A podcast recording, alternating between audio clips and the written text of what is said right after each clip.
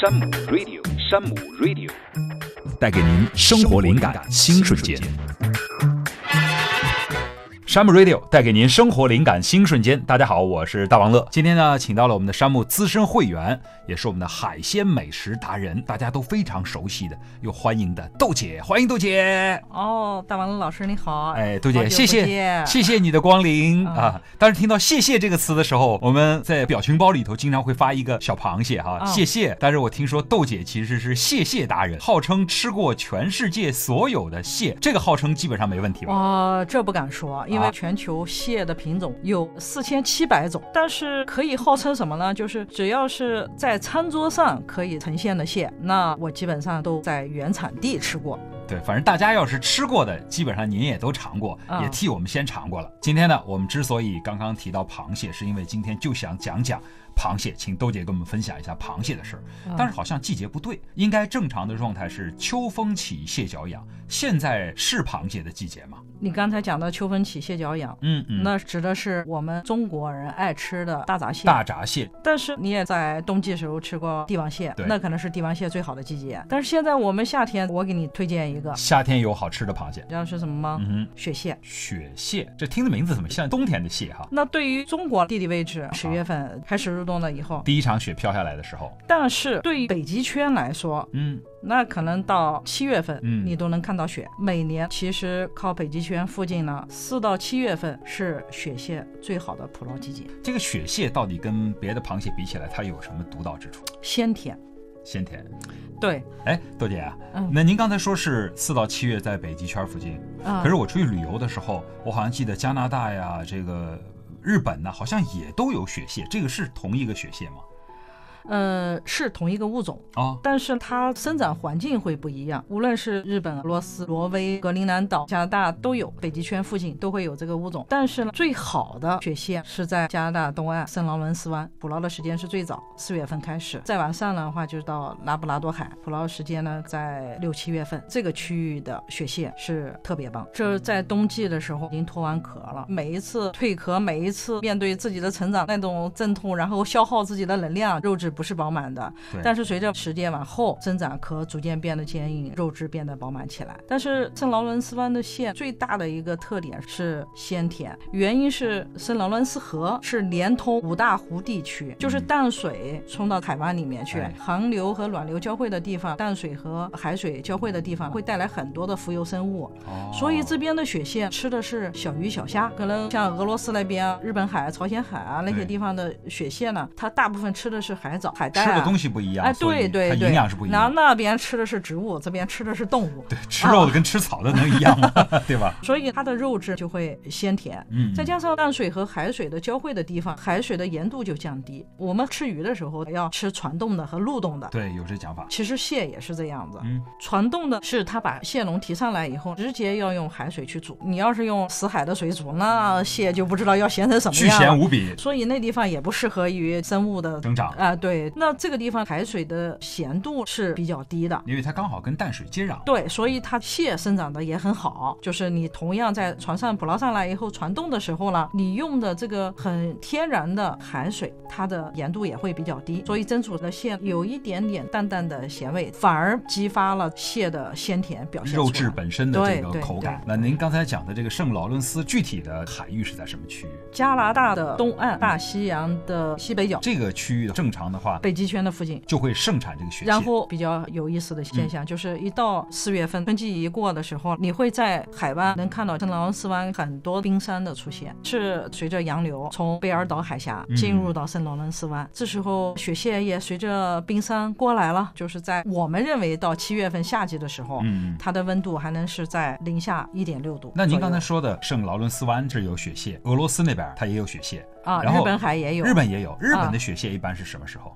日本的雪蟹是不同的峡湾到日本要去吃雪蟹，它会有很多的叫法啊，有叫月前蟹，还有辽曲蟹等等，都是有它最好的捕捞季节，冷暖流交汇的时间。不管你几月份交汇，反正这个月份就是最好的啊捕对蟹的季节呃。豆姐，我刚才听你在讲蟹，同样叫雪蟹，在日本叫月前蟹，啊那好像换了个地方呢，就叫松叶蟹。啊。啊、有不同的名字，螃蟹各地的叫法是不一样的。个人认为，能叫送夜蟹的，嗯应该是雪蟹中间品质最高的。你去商姆买着吃，你就知道了。你煮这个蟹啊，哎你会发觉它那个肉煮好了蟹以后啊，一丝一丝的，啊就跟松针一样。哦，松叶是它像松针的叶子的形状，对，因为肉质非常细腻，因为生长的环境不哦一样，蟹的饱满度都不一样。青蟹有一个品种，我就是黄油蟹，黄油蟹，听说黄油蟹黄油蟹是很难得的，是一种特殊情况下才会有的。对，但是它是青蟹，受阳光直射以后病变，可能对这个物种来说是生病了啊，对嗯但是对我们来说就是人间美味。对，那啊那那有时那候牛那黄你看治病，那就是对呀、特殊跟情况。跟法国鹅肝一样啊。哎哎，对吧？那哎只有呃被催肥的鹅，很然饱后满又的饱塞满，到那个对样对子对才对行，对于鹅来说那是很痛苦的了。对，很啊多美味它其实都是有它的偶然成因。雪蟹在北美地区，美国和加拿大叫它皮匠蟹，觉得它比较厚。还有一种说法呢，就是对应帝王蟹，称为它皇后蟹，这个是各个国家的一个叫法，但是它的学名就叫雪蟹。其实要再说呢，它有两个分支，一个是叫红眼雪蟹，一个叫灰眼雪蟹。但是但现在大部分吃的有捕捞配额的呢，嗯，就是灰眼雪蟹。啊，蟹也是有捕捞配额。对的，而且蟹呢是成长的时间是要达到六年以上，就任何一个国家在做捕捞的时候都是有那种卡尺去量蟹壳的大小尺寸，只有超过八公分以上的这个蟹才可以捕捞。除了日本在某一个时间段它允许捕捞母蟹，其他的北极圈附近的可以有捕捞配额蟹的国家，基本上是不会去捕捞母蟹的。嗯，所以我们吃到的都是生长六年以上的，就是呃我在山姆去买到的松叶蟹，其实在捕捞过程中已经有一个衡量标准，达到这个标准我才能买得到，它捞得上来，我才能吃得到这样的蟹。对，而且六年了，它就相当于它的壮年期了。可能你会看到活的，但是就我个人还是会去选择吃熟冻的蟹。以前吃梭子蟹或者是大闸蟹啊，也会有吃到不好的时候，有啊不好的就是肉空了、没黄了。虽然蟹很大，但是不饱满，原因是蟹身上呢有一种蛋白分解酶，果它不是鲜活活体的状态，只要一死亡。它会快速萎缩的消化酶把它的蛋白质分解掉，然后它就哦空掉了，就变成了就是水，空壳啊、所以为什么水大家一说，哎，我煮了蟹煮出来，我买的这蟹这么大，当时对掂的时候很重，为什么哎一出来全身水了？对其实蟹已经不太新鲜了，就是像雪蟹这种海鲜了，它远洋捕捞，嗯，又是在船上的急冻捕捞上来以后，还是活蹦乱跳的时候，就让它定格在那个时刻，呃对啊我最肥美的时候已经把它煮熟了，然后开始运往了全球各地啊。也就不存在说后来你吃到的时候发现变空了、哦，对变少了。不饱满的蟹的新鲜度是要怀疑的。对嗯但是我看到山姆的粽叶蟹的饱满度真的是挺高的，用了解的行业标准啊都能达到百分之九十五。就是相当高了，对对对，就是肉紧紧的把壳给 顶着。回家一煮出来以后，发现像松针一样是蓬开的，是纤维分明的啊。哦对，最一主要条是一条最的。主要是鲜甜。我觉得要吃松叶蟹的时候试一试，哎，我呃，经常在在在夏季的时候配一下子精酿啤 酒。呃，我跟你说，我在山姆经常也买那个 Asahi 的啤酒，嗯，就有一些这个精酿的或者嗯是日本的鲜香的啤酒啊啊，新口的我也喜欢。那好的雪蟹其实是四到七月的，然后呃捕捞对开嗯始吃的，呃，就是您刚才说，我算了一下日子哈，如果是四月份开始捕捞，他说第一网或者第一船，差不多我们现在能吃到的山姆的，差不多就是第一批的了就是这一批的啊。了。哦，那正好加上物流时间啊，嗯船期过来差不多就应该是这会儿，啊，对啊那，就赶紧抢呗，这个还有什么说的？什么东西都得吃。嗯哎，我记得天津人有句话叫“借钱吃海鲜还，有不算不会过”啊。对哎，其实这三大蟹也不是说日本产的，你知道日本的雪蟹的一年产量才多少吗？啊也只有三百多吨。不够满足吧？对啊，加拿大的雪蟹的产量会有多少呢？两万多吨，挪威会有几千多吨，然后丹麦的格陵兰岛也会有几千多吨的雪蟹产量。对，所以日本人把雪蟹嗯吃透了，啊，就像咱中国人把大闸蟹也吃透了对，那那大闸蟹其实有一个新闻，德国多瑙河都有中国的大闸螃蟹对嗯那是随着船运过去的时哎候物种入侵，啊到最后。后德国人呢高薪聘请说， 有没有人能吃螃蟹？我们这螃蟹我们都吃不了。你知道俄罗斯也有大闸蟹吗？俄罗斯也有啊，对我还去吃过，但是啊土腥味特别重，哦所以它并不是说所有的大闸蟹嗯都是好吃的。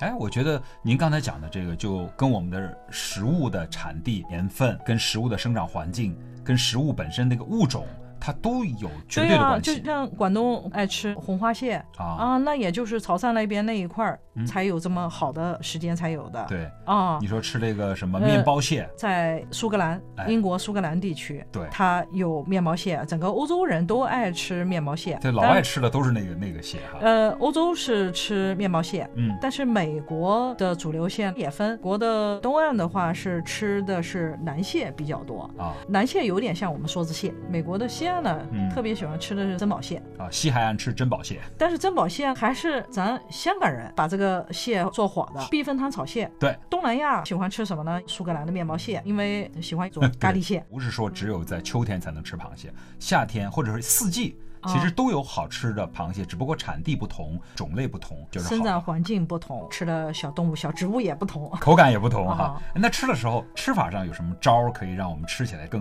美味？我觉得咱们国人自由发挥，肯定会有很多的创意出来。大闸蟹反正就是蒸哦啊，放点醋，放点姜丝儿，美国吃雪蟹有道名菜，到西雅图去拿雪蟹和土豆、玉米，还有一些虾和蛤蜊这些混的烤起来的，然后烤着吃对，撒上一些香料粉。啊整个放在一个纸包上。我有一年去的时候，它还配一个小木锤儿啊，啊。你自己敲着敲这敲个螃蟹吃。而这个吃法还挺原始的，好像没有深加工哈。它把海鲜和主粮都放在一起了。嗯，然后我们欧洲吃蟹呢，是喜欢把蟹肉取出来以后拌沙拉吃，喜欢加美乃滋啊、蛋黄酱啊之类的。他们是把肉全部取出来的，哎哎，取出来以后就是这些呃沙拉肉混在土豆泥啊，或嗯者是放在三明治里面夹着吃。日本呢喜欢做刺身吃，把那个肉开片了以后呢，哦，放在寿司上面。还有的是喜欢炸天妇罗，整个大棒肉啊，炸嗯天妇罗。嗯还有他们把蟹钳叫做二本爪，二百啊啊，对，呃，那个蟹蟹钳的肉更细腻，炸天妇罗或者是直接喝鸡尾酒的时候，哎，把它然当一个当小小对食，呃对小食来。最隆重的嘛，就是做蟹锅了。哎，我看到山姆的这一款产品中间，就是松叶蟹上面也配了一个蟹汁嗯，啊。这个蟹汁呢，就是我自己买回去试过了，就是这个什么味儿的汁儿啊？我看上面写着是煎鱼昆布汁，其实煎鱼就是金枪鱼的一种。煎鱼嗯和昆布,、昆布熬出来的汤汁以后，就会把雪蟹的鲜甜全带出来，滋味更好。我还想起在欧洲一种吃法，就是他们什嗯么蟹，要是吃这种蟹腿儿，啊百搭就是黄油焗。那黄油菊啊啊、对，嗯、然后你在哪里，你可能都吃到什么蟹都是黄油焗，啊，要不就芝士。就是最近要是有时间的话呢，还真的是跑趟山姆，嗯然后去赶上这第一批的松叶蟹。如果我们回家想要先吃它的原味儿，它的蟹不用煮，因为它是哦熟冻的蟹，就是在捕捞上来的时候，在海上就已经用海水把它煮熟了。处理过了，对，煮熟了，煮熟了以后它是熟的，你只要把它解冻，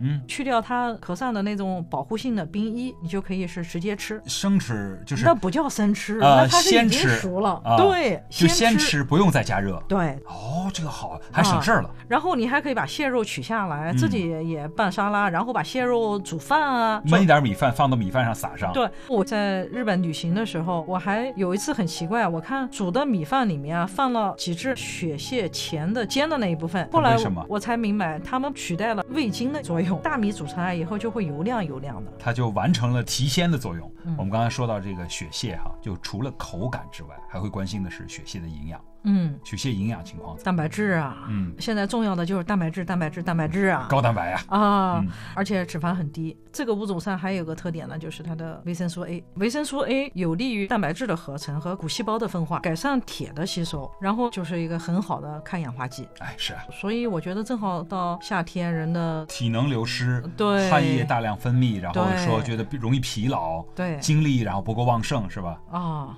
就是越说越应该去吃一份儿哈。它还有含有钙，有利于骨骼的健康嘛。对，还有锌。今天呢聊螃蟹啊，讲了这么多，豆姐真的是十遍螃蟹的美味哈。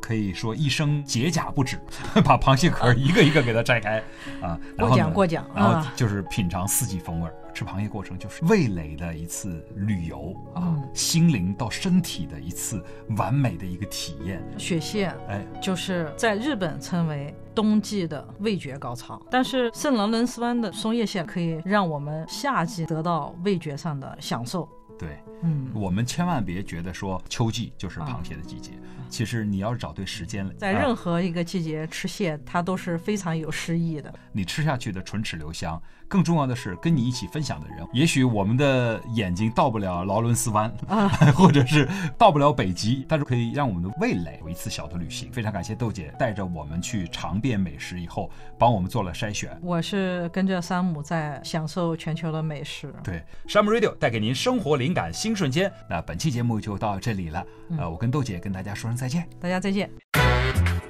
Some Radio, Some Radio. 带给您生活灵感新瞬间。